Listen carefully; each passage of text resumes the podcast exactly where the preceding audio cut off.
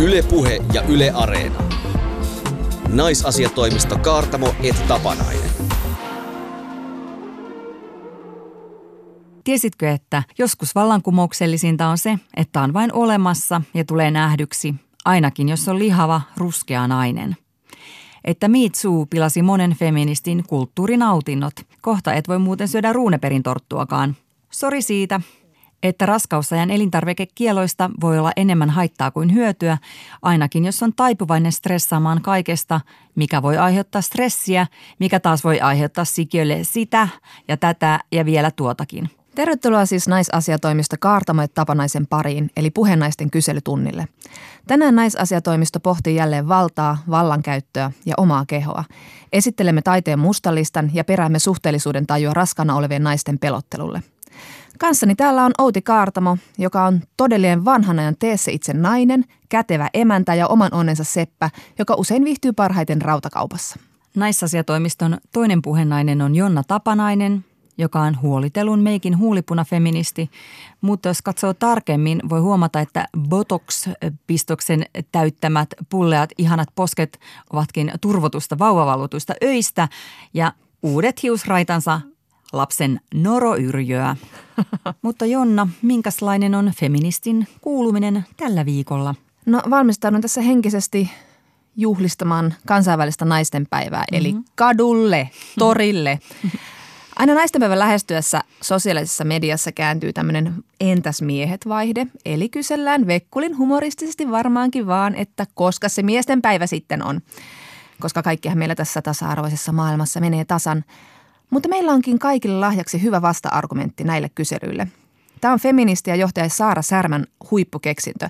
Hän laittaa aina ennen naistenpäivää someen tämmöisen ennakoivan tiedotteen, joka on julkaisuvapaa heti, että juu, Miesten päivä on 19.11. Vuodesta 1999 on ollut miesten päivä, kansainvälinen miesten päivä, joka ei ole siis tällainen päivä, jona sikaillaan ja ajellaan formula-autoa ja syödään makkaraa niin kuin kaikki miehet tekee, vaan silloin keskitytään miesten ja poikien terveyteen, sukupuolten välisten suhteiden parantamiseen, sukupuolten tasa-arvon edistämiseen ja myönteisten miesroolimallien korostamiseen – mutta palataan siihen marraskuussa. palataan siihen marraskuussa.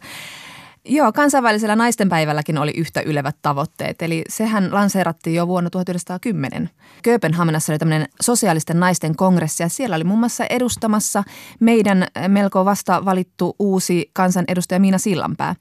Ajatus oli siis 1910-luvulla naistenpäivän mielenosoituksissa vaatia äänioikeutta, viranhoito-oikeutta ja työsyrjinnän lopettamista. Ja vähitellen niin tämä ajatus siitä, että tämä päivä on omistettu tasa-arvolle ja kehityksellä alkoi alko niin laimentua. Ja sitten mukaan alkoi tulla tämmöiset kapitalistiset ihanat huomionosoitusviestit, ruusut ja muut. Kirotut ruusut. Kyllä, ruusuvitsauksesta ei tunnuta pääsevän eroon millään. Edelleen naisten päivänä jaetaan monella työpaikalla ja kotonakin naisille ruusuja. Onnea, ihana nainen. Mikä tämä onnea on? Mä tiedä. Onneksi olkoon. Kadullakin, jos nostaa hetkeksi päänsä älypuhelimesta, niin yhtäkkiä siellä joku voi työntää käteen ruusun. Kyllä. Ja voi, voi tulla varma, että nyt kun on vaalit, niin siellä on aika monta poliitikkomiestä rivissä jakamassa näitä. Mutta siis thanks, mutta miten olisi niin palkkaa tasa-arvoja, vaikka yhteisesti jaetut kotityöt? Muistaakseni, kun me oltiin samassa työpaikassa, varmasti muistat, koska se oli elämämme parasta aikaa, niin naisten päivänä tuli joukko sähköpostiviesti, jossa kerrottiin, että nyt jokainen naiseksi itsensä kokeva voi käydä hakemassa sihteerin huoneesta itselleen ruusun. Ja siellä ne oli jossain ämpärissä odottamassa. Siellä oli sihteeri käynyt hakemassa sitä aleruusut, sormet piikeistä verillä ja selkä kipeänä? No nyt muistan jälleen kerran tämän kipeän muiston. Siinä tuli kyllä vähän semmoinen olo, että edistänkö nyt tasa-arvoa vai päinvastoin, jos käyn hakemassa tämän ruusun. Mielestäni siinä oli niin joku kahden niin kuin vahva tämmöinen niin häpeän kokemus, että et, et, ei, ei, ei niin kuin missään nimessä voi, voi hakea. Jotenkin se tuntui nöyryyttävältä myös niin kuin sihteeriä kohtaan. No ootko saanut kotona ruusua? Joo, mä sain viime vuonna mieheltä ruusun ja, ja nyt kyllä niin kuin kipeästi muistan, että hän taisi onnitella. ja mä olin, että okei, thanks doll, ei tehdä nyt tästä numeroa, joo, kiitti, kiittinen, ruusun sain, ihanaa. Tämä oli varmaan mun kiittämistä sitten tärkeästä perheen naiserityisestä työstä, mm-hmm. eli kahden viikon imettämisestä ja ja hyvästä tasa-arvotyöstä perheessä ja yhteisössä ja sitä rataa. Mutta itse asiassa mä kysyin eilen mieheltäni, että miksi mä sain sulta kukkia vuosi sitten naisten päivänä. En ollut uskaltanut kysyä tätä aikaisemmin. Hän sanoi, että no silloinhan juhlitaan naiseutta. Ahaa. Varmaan aika tyypillinen harhaluulo tai toimintatapa äh, tai muu psykoosissa tehty ratkaisu tämä, että naisten päivä on päivä, jolloin naista kiitetään jostain. Niin ja, kyllä se vähän on se viesti, viesti hukkunut, hukkunut jos tämä on, niin kuin, tämä on ihan hyvää tarkoittava ele tietenkin, mutta että jos ajatellaan, että tämä on tämmöinen ihana naiseutta juhlistava päivä. Mm. Mutta todella niin kuin sanoit, niin kapitalistisessa kulttuurissa naisten päivästä on tullut myös tämmöinen niin kuin ihana itsensä hemmottelupäivä. Kyllä, esimerkiksi niin kuin helsinkiläisessä kauppakeskuksessa jaettiin alennuslirpakkeita plastiikkakirurgialle. Siinä on muista tultu aika kauas tästä ideasta. Naistenpäivänä kuullaan myös aika paljon tämmöisiä makeanlaisia puheita siitä, kuinka naiset on niin ihania ja paljon ihanampia kuin miehet. Ja mitä tämä maailma olisikaan, jos naiset eivät olisi sitä sulostuttamassa. Ja sitten aivan varmasti molempien iltapäivälehtien kannessa on tämä perinteinen naistenpäivä otsikko. Julkismiehet kertovat, mikä tekee naisesta ihanan. Totta. Hei, mikä tässä on ongelma? Mikä tässä on ongelma? Niin, miksi te taas nillitätte? no, tähän jään sukupuolen tutkija Sheris Kramareen paljon siteeratun lauseen. Feminismi on radikaali huomio siitä, että naisetkin ovat ihmisiä. Eivät siis parempia ja ihanampia, vaan ihan ovat ihmisiä siinä missä muutkin. Mä odotan tavallaan innolla nyt tätä, tätä ylihuomista naistenpäivää, koska mä toivon, että se on yhtä poliittinen kuin viime vuonna. Viime vuonna vietettiin miityn jälkeistä ensimmäistä naistenpäivää. Mm se vietettiin tosi poliittisissa merkeissä, eli nähtiin tämmöisiä maailmanlaajuisia mielenosoituksia. Oli Espanjassa, naiset menivät maan ensimmäiseen niin sanottuun feministiseen lakkoon ja, ja sitten Etelä-Koreassa marssittiin mustien MeToo-kylttien kanssa ja niin poispäin. Mä toivon, että tämä jatkuu. Politiikka takas naisten päivää. Toivotaan siis konkreettisia tekoja, joilla edesautetaan tasa-arvoa. Ja me olemmekin täällä naistasiatoimistossa valinneet vuoden 2019 naistenpäivän öö, hyvän tekeväisyyskohteeksi verkkovihan uhrit. Ruusujen lisäksi aikamme vitsaus on verkkoviha, joka kohdistuu todella usein naisiin ja kaventaa sitten naisten sananvapautta ja oikeusturvaa. Eli jos tuntee jonkun verkkovihan kohteeksi joutuneen, voi esimerkiksi tarjoutua moderoimaan hänen sometilejään ja sähköpostiaan ja tallentaa sellaisia laittomalta kuulostavia viestejä, jos trollattu esimerkiksi haluaa tulevaisuudessa tehdä rikosilmoituksen. Sitten voi tietenkin ilmiöntää somehäiriköitä, eli, eli tällaisia trollaajia ja vihapuheen viljelijöitä ylläpidolle. Ja sitten ei ainakaan kannata vähätellä verkkovihan kohteeksi joutumista ja sanoa, että no älä nyt mene sinne nettiin, koska siitä on ihan oikea haittaa kohteelle. Se haittaa mainetta, se heikentää turvallisuuden tunnetta ja se aiheuttaa myös psyykkisiä ongelmia. Ja bonuksena ehdotamme naistenpäivän kunniaksi tuen muita naisia. Älä chatchaa, ole kiltti, anna apua, suosittele, palkkaa, nosta, kehu, älä puhu pahaa. Ellei nyt satu olemaan joku ihan törkeä tyyppi. Kiitos ja hyvää naistenpäivää. Oikein hyvää naistenpäivää. Yle Puhe ja Yle Areena. Naisasiatoimisto Kaartamo et Tapanainen. Ja sitten aloittelemmekin naisasiatoimiston kehopositiivisuuspalaveria – Lihava nainen poikkeaa siitä ihanteesta, miltä nainen yhteiskunnassamme saa näyttää. Niinpä naista rangaistaan. Lihavat naiset saavat tutkitusti vähemmän palkkaa, etenevät uralla heikommin ja ovat työttöminä kauemmin. Mutta kehopositiivisuusliike purkaa lihaviin löytöä leimaa. Lihavia naisia on noussut TV-sarjojen päähenkilöiksi, huippumalleiksi ja jopa kosmopolitanin kanteen. Mutta entä kun normi menee rikki useammalla rintamalla, kuten vaikkapa ihonvärissä – Meriam Trabelsi on kehopositiivisuusaktivisti ja Pehmeä-kollektiivin toinen perustaja. Pehmeä-kollektiivin tarkoituksena on nostaa keskiön ruskeat lihavat kehot. Meriam, mitä tarkoittaa kehopositiivisuusaktivismi? No kehopositiivisuusaktivismi on sitä, että pyrkii jotenkin aktiivisesti purkamaan niitä stereotypioita, mitä liitetään vaikka, vaikka sitten tota, lihaviin naisiin ja lihaviin kehoihin. Ja, ja, tota, ja ylipäätään sitä, että yritetään niin kuin siirtää jotenkin se fokus siitä – semmoisesta fyysisestä katsontakannasta siitä, että, että arvotettaisiin ihmisiä sen perusteella, että minkä kokoisia ne on tai minkä mallisia niiden kehot on sitten johonkin ihan muuhun. Mitä on sitten taas ruskea keho positiivisuusaktivismi? No se on ehkä se, että otetaan mukaan sitten vähän lisää niitä intersektioita sinne mukaan. Että, että ylipäätään mä nyt koen, että jos mä teen kehopositiivisuusaktivismia, niin siihen liittyy niin kuin todella tiiviisti kaikki mun muut intersektiot ja ne lähtökohdat, mistä mä tuun. Että mä en voi erottaa niitä itsestäni, kun mä tuolla arjessa elelen ja, ja pyrin, että sit mun omalla aktivismilla mä teen sitä myös näkyväksi. Mitä intersektiot? No ne on jotenkin niitä risteymiä, mistä ihmiset tulee ja minkälaisia erilaisia lähtökohtia ihmisillä on. Että mä itse olen lihavaruskea nainen, siinä on jo kolme sellaista asiaa, minkä, minkä vuoksi voi vaikka kaikenlaista syrjintää tapahtua ja olla monenlaisia ennakkoluuloja ihmisille liittyen jokaiseen näihin yksittäiseen. Ja sitten vielä kun ne lyödään yhteen, niin niistä tulee kivoja koktaileja sitten lisäksi. No teillä on äh, Pehmeä-kollektiivin äh, toisen perustajan Karolinen Suinnerin kanssa Instagramissa tili, jossa te poseeraatte hyvin paljastavissakin kuvissa. Miksi on tärkeää tehdä niin? Öö, no itselle se on ollut tärkeää ihan sen takia, että mä oon, mä oon niinku itse, mun oma jotenkin semmoinen kehosuhteen niin kuin parantuminen on lähtenyt liikkeelle siitä, että mä oon nähnyt muiden naisten kuvia, ihmisiä, jotka on ollut samankokoisia kuin minä, heidän kuvia vähissä vaatteissa, kauniissa kuvissa, semmoisissa kuvissa, joissa me nähdään hyvin usein normikehosia naisia. Ja jotenkin sitten, kun me lähdettiin Karonkaan tätä podcastia tekemään, niin sitten mä niin kuin koin, että okei, että nyt on mun vuoro antaa jotain ja pistää jotain tonne maailmaan. Ja se on ollut se niin kuin ajatus siinä, että, ja myöskin mun mielestä jotenkin se, että et, et me nähdään hyvin, lihava, use, hyvin usein lihavat kehot paljon niin kuin seksuaalisempina kuin vaikka sitten laihat kehot. Ihan vaan sen takia, koska me ei nähdä niitä. Ja koetaan, että, että jos nyt vaikka lihava ihminen laittaa jotain paljastavampaa kuvaa, niin se on jotenkin niin kuin dramaattisempaa ehkä kuin sitten, jos hoikkanainen laittaa vaikka ihan vain kuin bikinikuvan, että niin, niin jo sen purkaminen on musta tärkeää, koska ihan vaan kehoja nämäkin, missä me elellään, niin on Meriam, mikä on sun oman kehon tarina? No se on 28 vuotta vanha tarina ja tota, ähm, se on ollut aika sellainen, miten mä sanoisin, mutkikas ja, ja töyssyinen tie, että, että ensimmäisiä jotenkin sellaisia mielikuvia omasta kehosta negatiivisessa valossa on, on jo ihan sieltä niin kuin jostain tarhaikäisestä asti. Et muistan, että on aina ollut vähän silleen harteikkaampia ja vähän iso, isompi kokoisempia.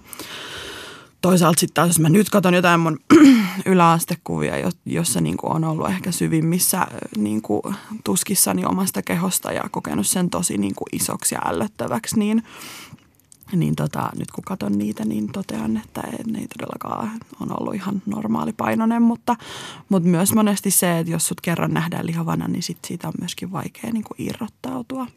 Mutta sitten mä oon tullut äidiksi, joka niin kuin on vahvasti muokannut ja jotenkin käynnisti ehkä sen – miksi mä halusin tehdä jotain muutosta. Et, mm. et mä muistan, että sitten raskauden jälkeen mä niinku kyllästyin siihen jotenkin jatkuvaan itseni parjaamiseen ja siihen haukkumiseen. Mä, nyt mä en jaksa enää, että nyt mun on pakko tehdä joku muutos. Ja sitten mä niinku, siitä, siitä pisteestä mä muistan, että mä oon aktiivisesti lähtenyt jotenkin purkamaan ja tutkimaan sitä omaa kehosuhdetta ja pyrkimään pois niistä kaikista rajoituksista, joita mä oon itselleni asettanut.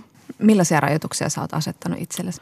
No ihan siis syömisestä. Mulla on ollut syömishäiriö niin siihen liittyen, mutta hyvinkin siis sellaisia mä jossain vaiheessa tajusin, että mä oon aina ajatellut, että mä en voi mennä vaikka mihinkään – kauneushoitoon ennen kuin mä oon laihtunut tietyn määrän. Että, että mä oon jotenkin aina ajatellut, että kaikki tämmöiset mukavat, kivat, hemmottelevat jutut, että, että ne, niitä voi tehdä vasta sitten, kun on, että ne on vähän niin kuin palkintona jostain.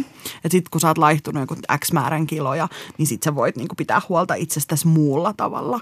Ja että nyt kun mä oon niin kuin lihava, niin ainoa tapa, jo, mitä voin pitää huolta itsestäni, on vaan se, että mä niin kuin laihdun. Mikä nyt ei todellakaan ole itsestään huolta pitämistä välttämättä.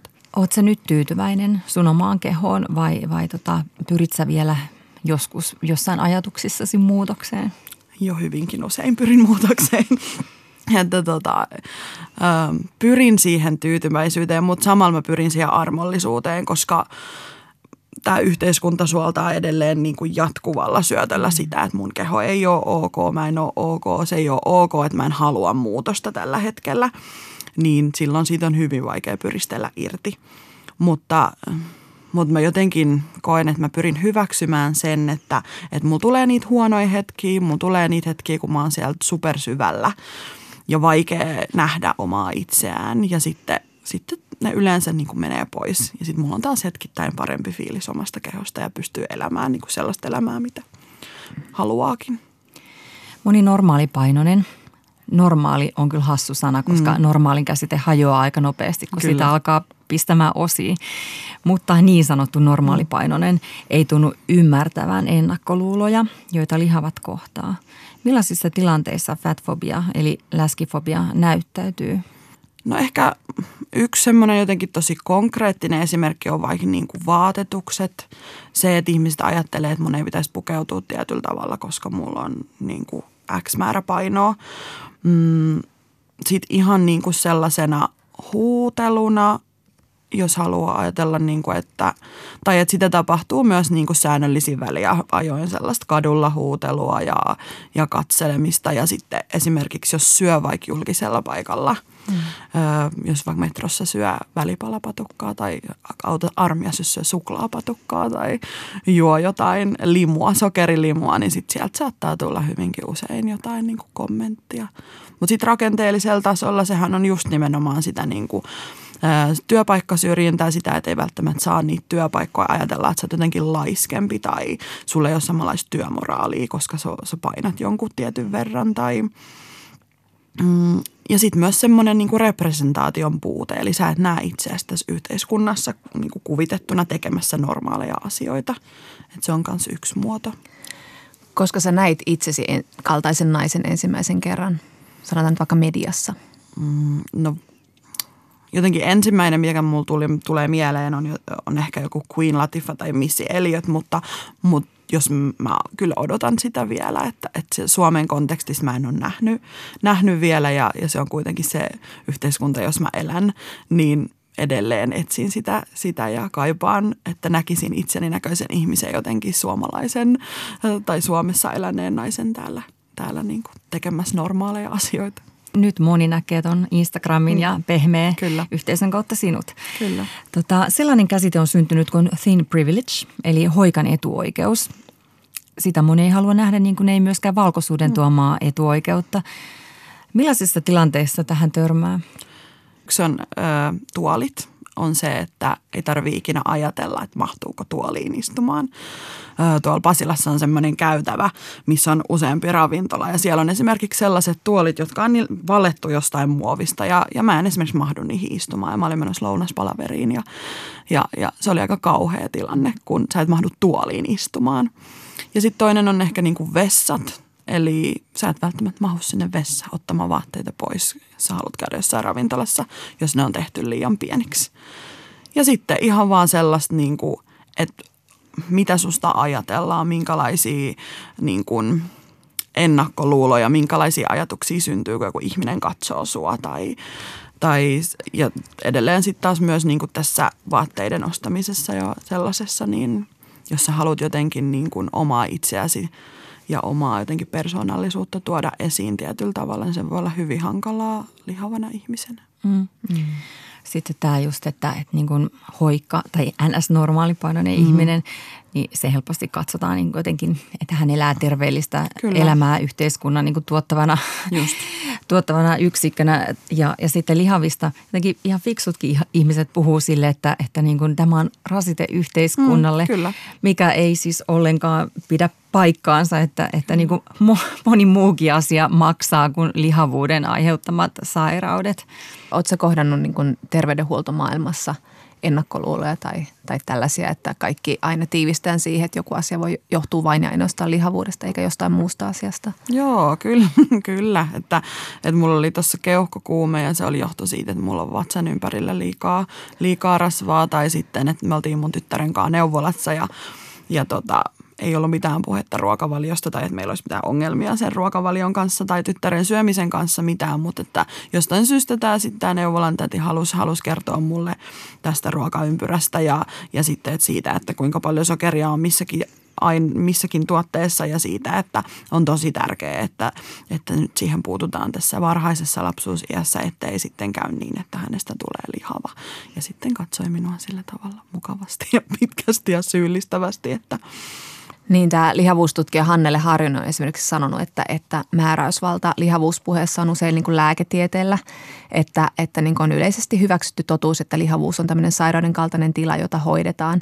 Ja, ja sitä on niin kuin pidetään etenkin naisilla ongelmana, josta halutaan eroon. Ja, ja tota, mm, ja sitten kun puhutaan kehopositiivisuudesta, niin usein sitten rientää tämmöinen joukko niin sanottuja asiantuntijoita, jotka sitten niin kuin nostaa aina tätä terveysnäkökulmaa esiin, mutta sitten myöskin niin kuin sitä, että nyt tällä kehopositiivisuudella glorifioidaan tämä lihavuutta.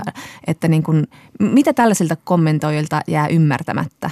No jotenkin ehkä ensinnäkin se, että vaikka meillä on niin kuin pitkä historia siinä, että se lääketieteellisesti on todettu, että se on niin kuin jotenkin epäterveellistä ja muuta, mutta nyt viime vuosina, kun niitä tutkimuksia on alettu tekemään uudestaan, niin on todettu, että aika moni näistä tutkimuksista, joihin me perustetaan tämä meidän käsitys siitä, että lihavuus itsessään läski kehossa olisi epäterveellistä, niin on todettu ihan huuhaaksi.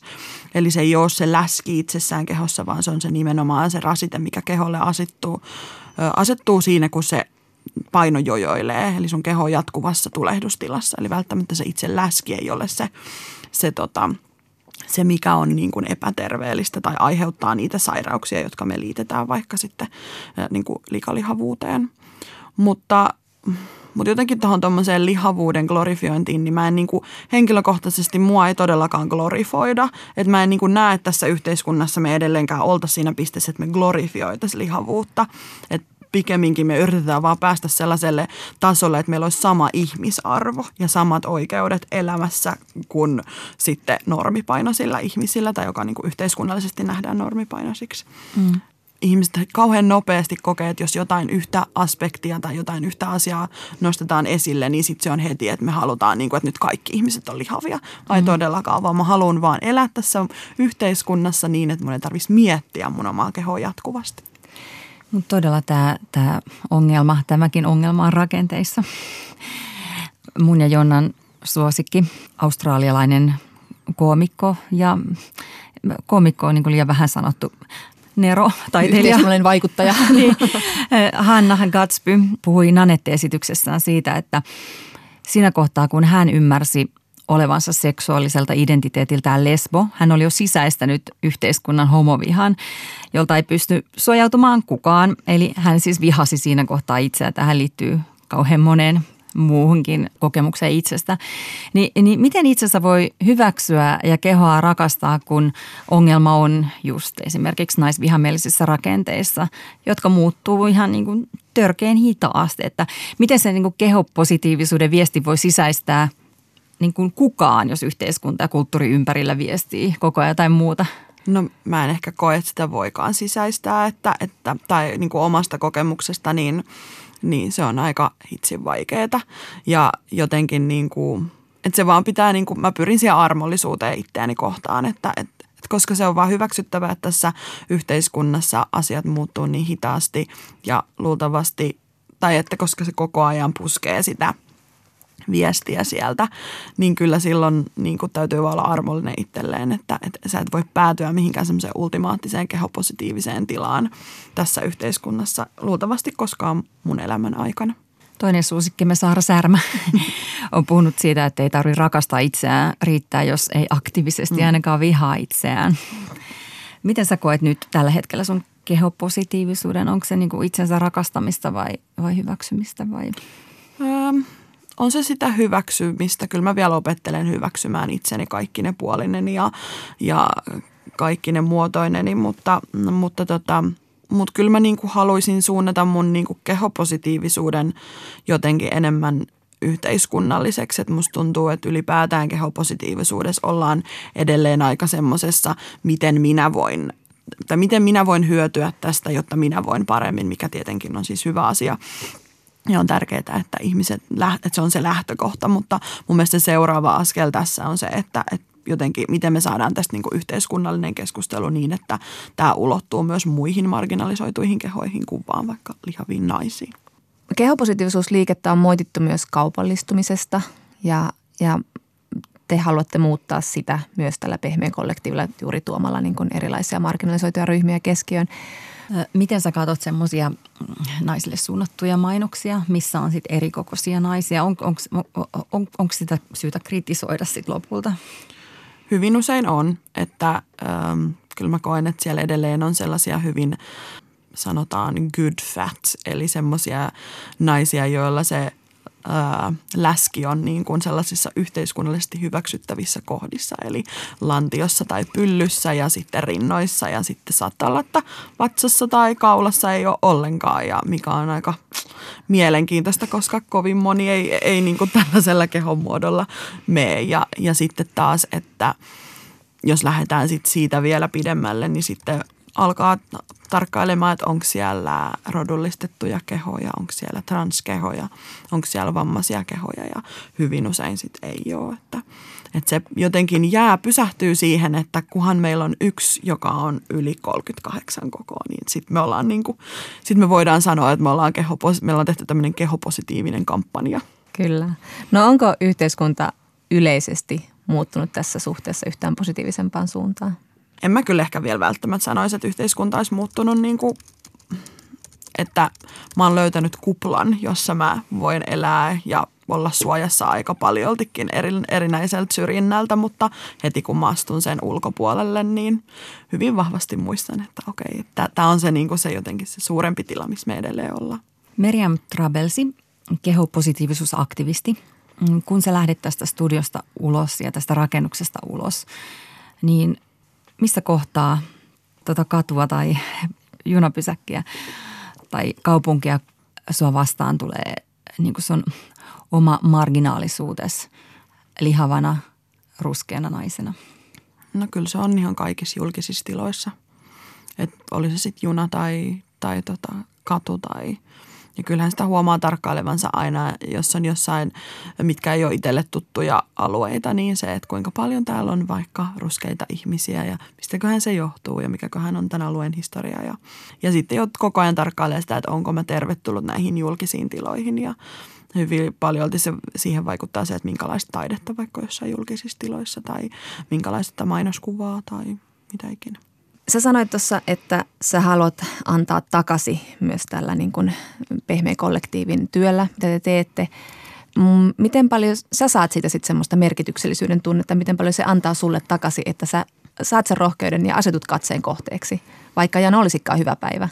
No kyllähän mä saan siitä tosi paljon ensinnäkin se voittajafiilis, että on jotenkin uskaltautunut ja, ja kyllä se niin kuin kuvattavana oleminen tai itsensä kuvaaminen on mulle tapa niin kuin käsitellä mun kehoa.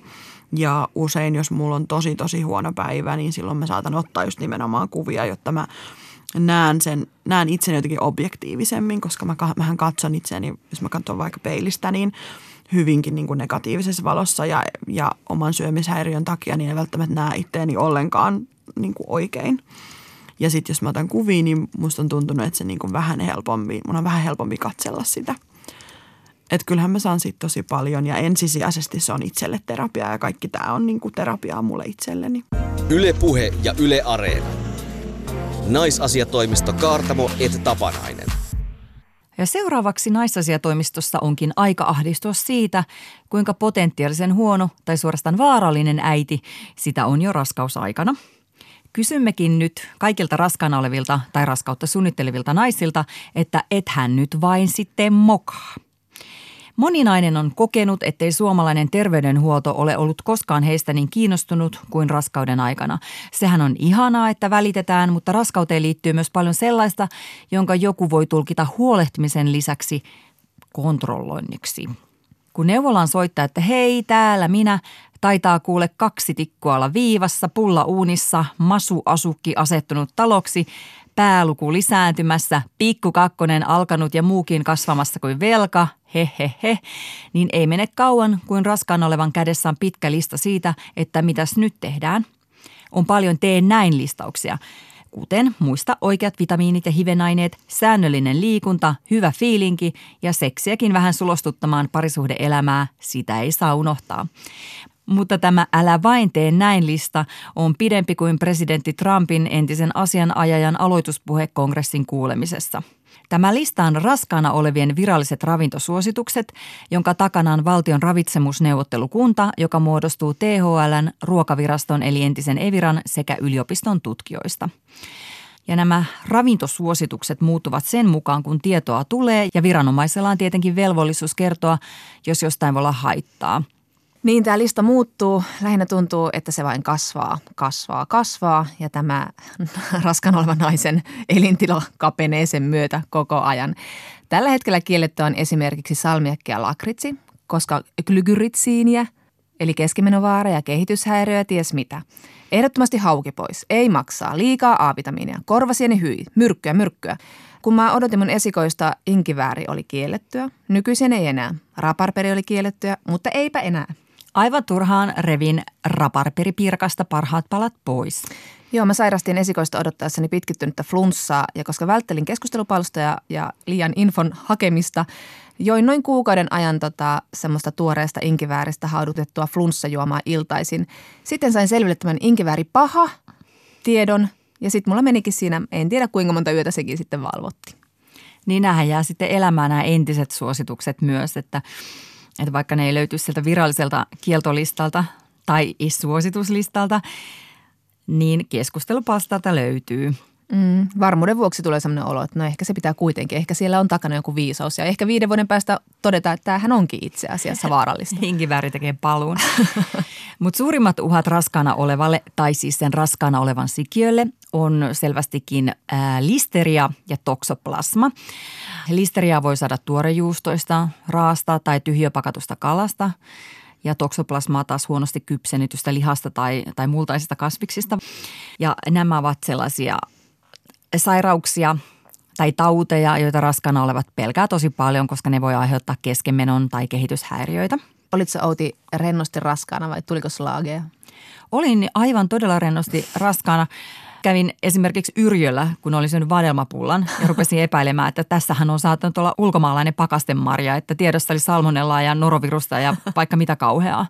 Joo, mä, sain, mä, mä olin varma, että mä oon saanut toksoplasman, kun mä vaihdoin kissan hiekkaa ja sitten mä vaihdoin kukkamultia ja mä olin varma, että mä sain siitä toksoplasman. Eikö sulla oli joku tällainen, että sun hius osui siihen mahdollisesti siihen kissan hiekkaan ja sitten hius osui sen jälkeen suuhun, joten joo, niin joo. tartunta oli ilmeinen. Ihan, että sä muistat tämän dramaattisen hetken. Totta kai mä muistan, koska mä olin että herra Jumala, nyt Jonna aiheutti tai kauheaa. Miten, miten sä pystyisit puhumaan tästä? Mä olin alkuraskaudesta ravintolassa ja en saanut sieltä kypsää hampurilaispihviä. Palautin kerran hampurilaisen keittiöön ja sitten sain sieltä toisen raapihvin. Mä kysyin tarjolta että miten tämä on mahdollista, sä et kokki suostunut tekemään, koska, koska ilmeisesti tämä hampurilainen olisi mennyt pilalle jos se olisi kypsennetty sitten liikaa se pihvi. No on niin, toikin kyllä nyt vähän. No, no todellakin mä olin aika dramaattisesti sille, että, että se kokki tappaa mun lapsen. No ravintoloissa jo näin hetket on ollut hienoja. Mä jossain niin kuin raskauden unihäiriön ja muun stressin sumussa istuin huippuravintolassa ulkomaisen työseuralaisen kanssa ja yritin olla pätevänä ja fiksuna. Sitten mä yhtäkkiä tajusin, että mä olin lusikoinut alkukeittona korvasienikeiton, jonka jälkeen mä en muista mitään sitä illallisesta. Mä istuin siinä silmät lasittuneena ja, ja, enkä kuullut mitään, mitä tämä minun työseuralaiseni puhui. Voi ei, voi ei, mä tunnen tosi paljon sympatiaa sua kohta. Mä olisin, lähtenyt, mä olisin lähtenyt varmaan sairaalaan johonkin vatsauuteluun. Mulla oli kerran tämmöinen vastaava kaikki meni hetki. Illallisella, niin mä tajusin, että mä olin syönyt vodka-marinoituja herkkusieniä. Ja sitten mä niinku vaadin tarjoilijalta selitystä, että kuinka kauan se alkoholi on haihtunut niistä. Ja tietenkin sitten raskaana oleva joutuu ravintoloissa vähän tällaiseen niin kuin omituiseen valoon, kun se niin kuin helposti ajatellaan, että, että toi on hysteerinen. Että kyllä niin kuin voin kuvitella, että mitä tämäkin tarjoilija sitten tota, siellä keittiössä sanoi, että voi jestas, täällä on yksi taas tämmöinen niin kuin kilahtamassa tuolla – salin puolella. Niin, ravintolassa, mutta myös sitten niin kuin ihan lähipiirissä. Mm. Eli kyllä tämä lyö vähän niin kuin railoa myöskin odottavien vanhempien välille. Että se, että se synnyttävän vanhemman yhtäkkinen hulluus voi tuntua sitä ei-synnyttävästä vanhemmasta aika hemmeti oudolta. Ystävät katsovat, että ei herra Jumala, toi mun kaveri ei ole enää entisen. Siitä on tullut tämmöinen aivan neuro, neuromuija ja niin edelleen. Mutta niin kuin kammottavahan tässä on, että nämä pelot perustuu niin kuin virallisiin suosituksiin. Niin, aivan, aivan. Et, että, että niin kuin, kun se ei ole niin kuin sitä omaa, pelkkää omaa hulluilua, vaan niin kuin se johonkin perustuu. Mutta siis kysymyshän ei ole pelkästään ruoasta. Nyt oli jossain juttu siitä, että hiuslakan käyttö aiheuttaa hypospadiaa, eli virtsaputken kehityshäiriötä poikalapselle. Apua, käytinkö hiuslakkaa raskaana? Maalasinko raskaana?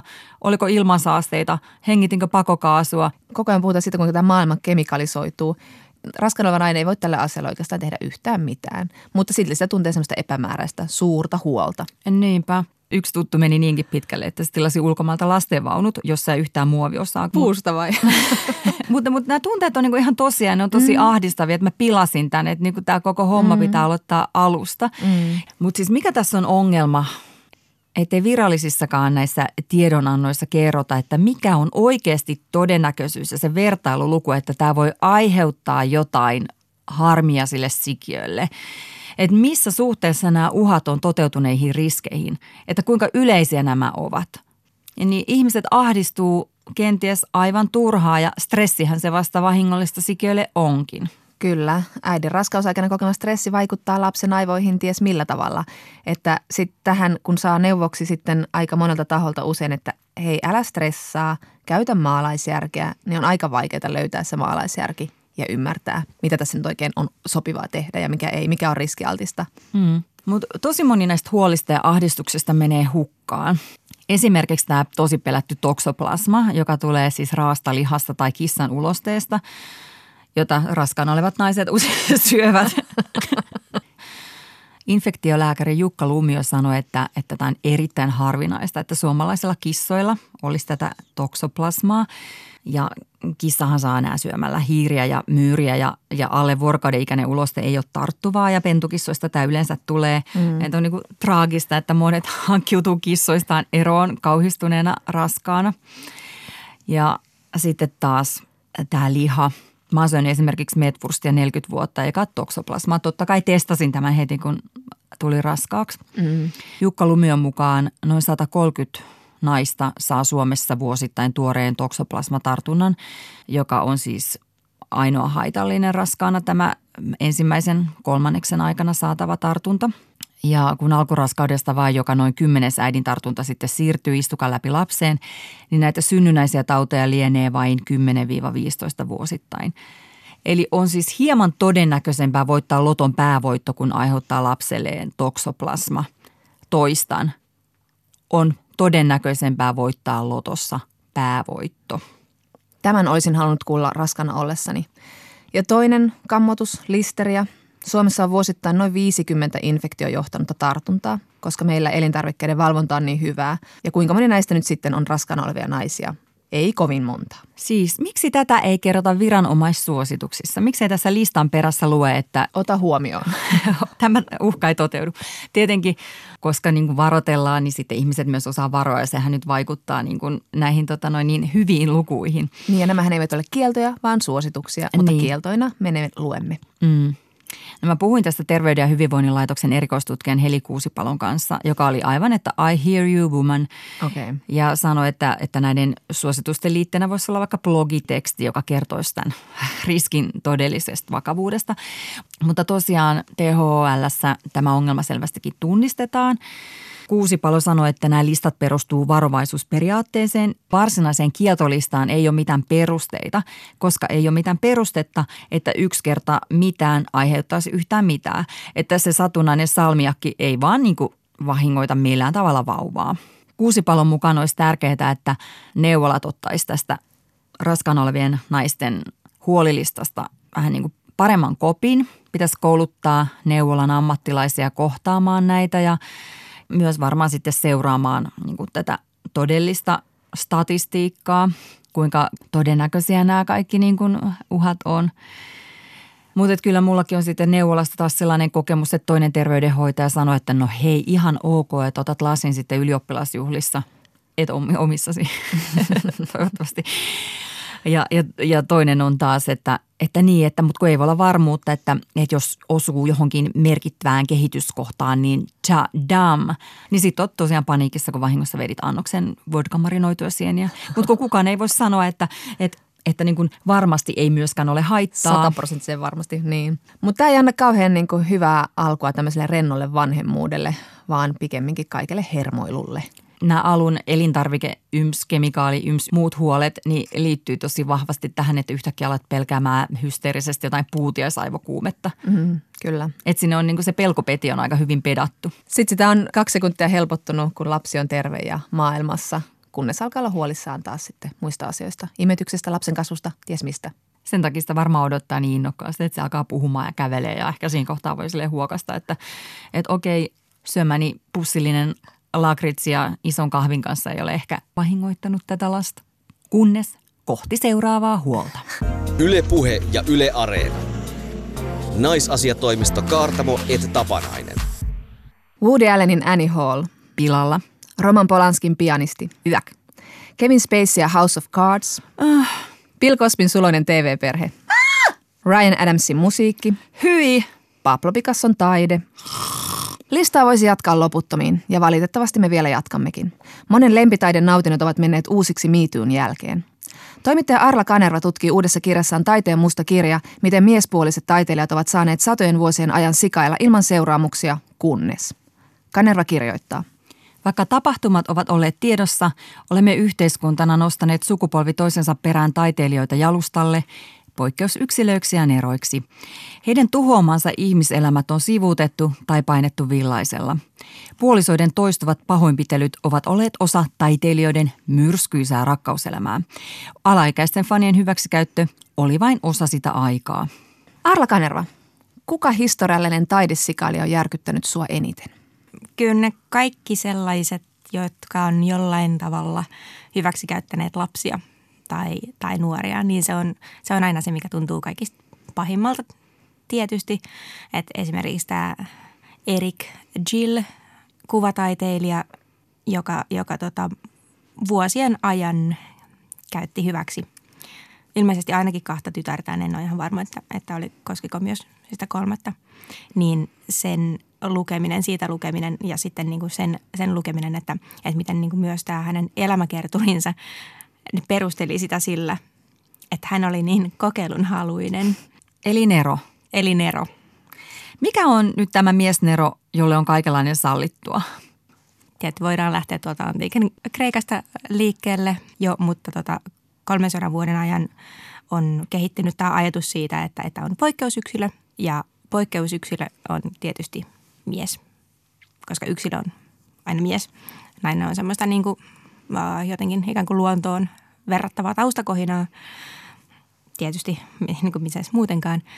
Sitten sitä myötä, kun ihmiskuva erottautui tuosta niin kuin kristinuskosta ja ylipäänsä uskonnollisuudesta ja uskonnon merkitys väheni, niin sitten tuli yhä niin kuin tärkeämmäksi nostaa tämä niin kuin ihmisyksilö, ihmisyksilön kokemukset Framille ja sitten myös niin nostaa sieltä tämmöisiä poikkeusyksilöitä ja sitten nämä poikkeusyksilöt sijoitettiin sillä tavalla kätevästi vähän niin kuin yhteiskunnan ulkopuolelle.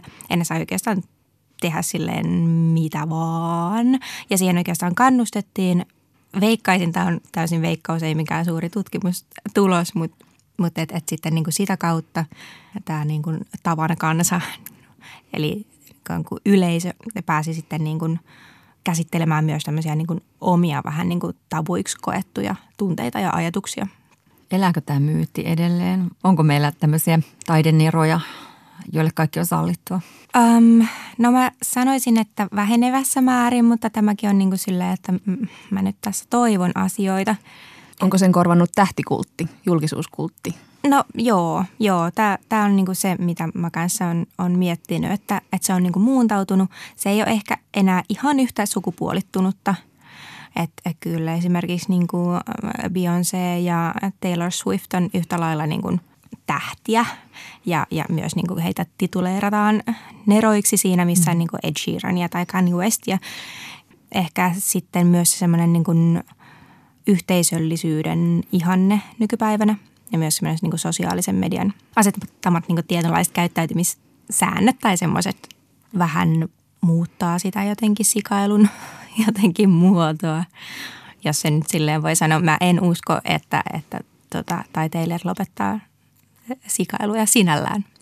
Olisiko semmoista mahdollisuutta olemassakaan, että, että, että tämmöinen myyttinen taiteilijan Nero, joka niin sanotusti sählää, niin olisi ollut nainen? Öm, joo, joo. On, on naisetkin sählännyt. Tosi paljon vähemmän. Niin naisilla on ollut vähän vähemmän niin kuin mahiksi. Ja sitten jos, jos on ollut niin kuin mielenterveyden kanssa ongelmia, niin sitten se on usein purkautunut enemmän itseen. Et esimerkiksi Virginia Woolfilla ja, ja Silvia Platilla. Ja, itsemurha. Ja, kyllä, itsemurha kummallakin – Mutta sitten esimerkiksi Anne Sexton, Anne Sexton, joka teki myös Itsarin 45-vuotiaana, niin sitä ennen hän tota, mm, käytti hyväksi omaa tytärtään Lindaa vuosien ajan ja myös niin kuin kirjoitti siis Lindasta kaikista kauneimmat runonsa. Ja sitten samalla niin siis tämän niin kuin taiteensa varjolla tuhosi tyttärensä elämän. Joudun. Anteeksi. Paha mieli tunnelma pilalla. Joo. Tähän nerouteen me liitetään vahvasti tämä seksivietti. Mm. Ja, ja seksiviettiin liitetään vahvasti sikailu. Eli se irstailu kuuluu tähän, tähän niin kuin nerouden niin kuin jotenkin tähän asiaan. Mutta tässä sunkin kirjassa on tosi ikään kuin vanhoja keissejä Lordi Byronista lähtien. Minkä takia me tiedetään niin nämä jutut? Onko sitten kuitenkin niin, että, että näillä on vähän sit leveilty ja nämä on jäänyt sen takia jotenkin elämään? Joo, joo, varmasti siis ainakin osin, osin noin, että seksi on, seksi on seksiä. Että kyllähän se kiinnostaa ja, ja kiihottaa ja niin mitä nyt kaikkea. Sitten niissä on tietysti niin kuin näissäkin eri, eri tasoja, miten on suhtauduttu eri aikoina. Että esimerkiksi Lordi Byronin ja sitten vaikka Rainbaudin kohdalla, niin on, on siis se, että, että siinä on ollut sitten se niin kuin homoseksuaalisuus. Sitten omana aikanaan se on ollut se semmoinen, niin kuin, no se on ollut, ensinnäkin se on ollut rikos, mutta sitten se on ollut myös niin kuin yhteiskunnallisesti ja moraalisesti niin kuin pidetty todella niin kuin vääränä, pahana asiana, niin sitten niin kuin siinä se semmoinen niin kuin kielletty aspekti. Sensaation nälkäkin. Kyllä, joo, sensaation nälkä, että Lord Byron niin oli erittäin vahvasti tämmöinen niin kuin sensaatiohenkilö. Hmm. No mutta jotain on kuitenkin murtunut, vaikka nämä myytit pysyy ja, ja, ja rapautuu aika, aika hitaalla tahdilla.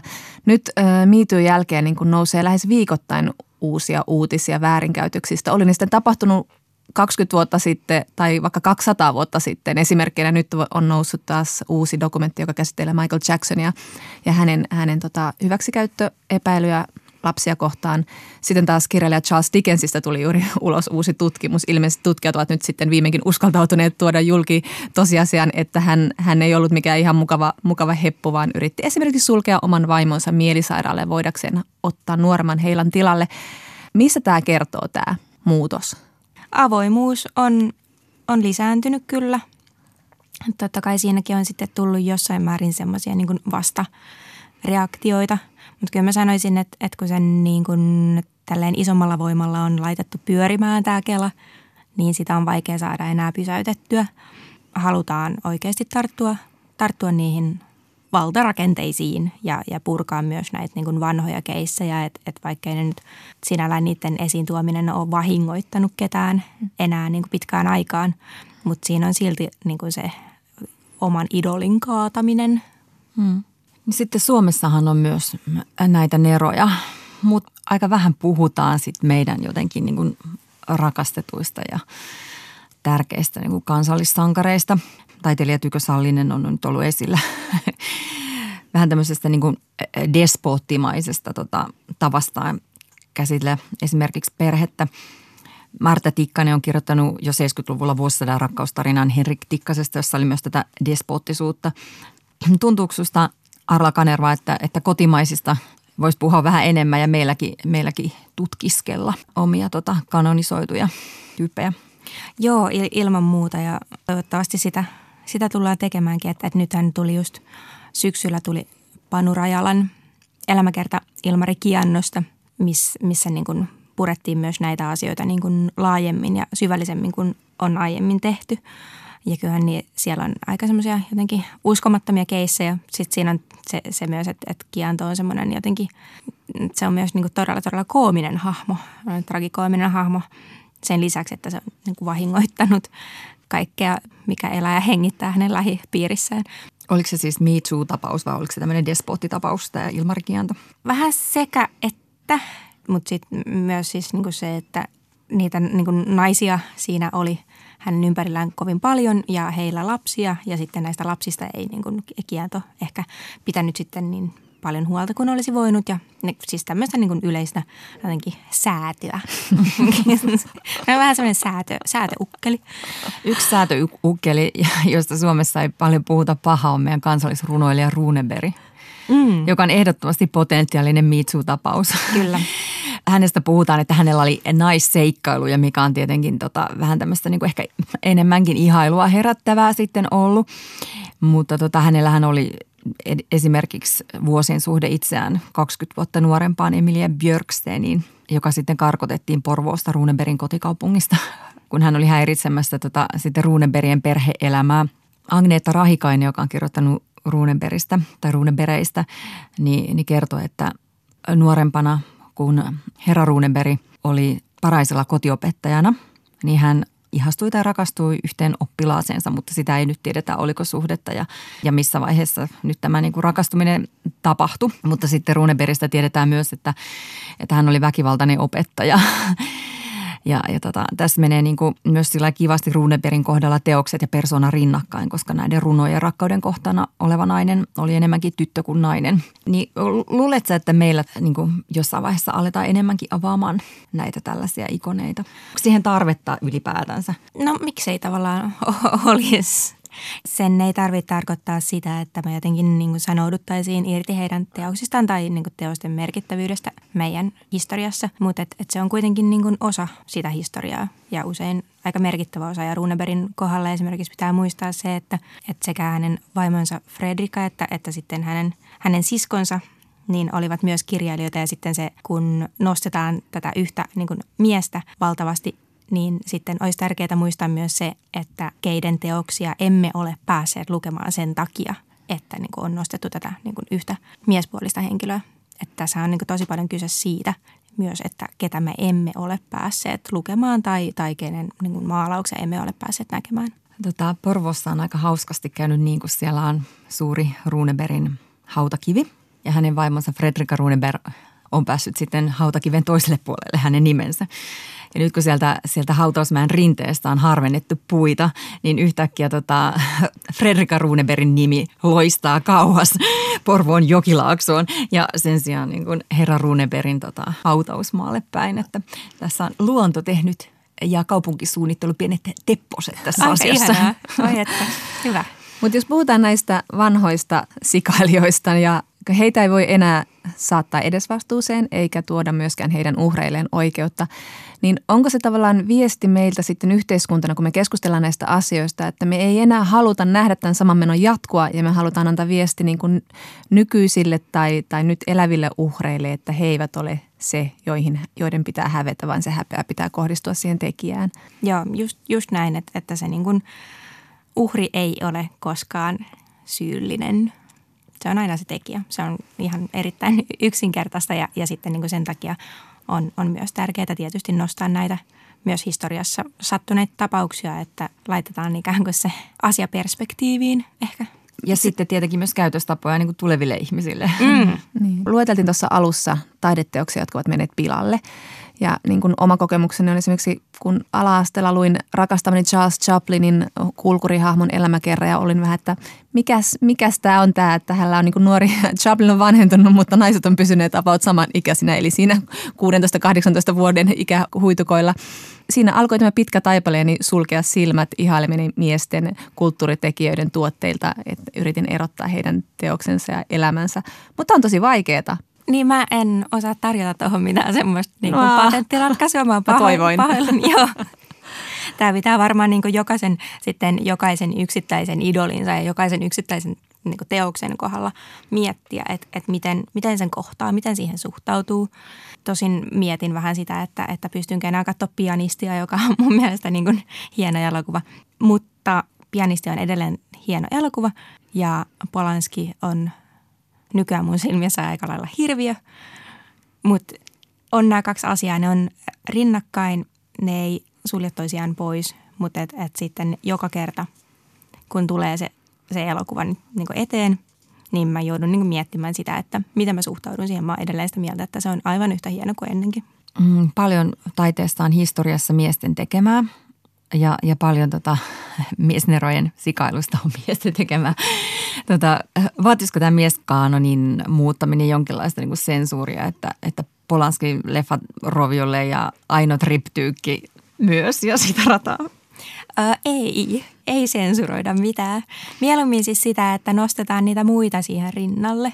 Että nostetaan niin kuin sitä monipuolisuutta enemmän esille.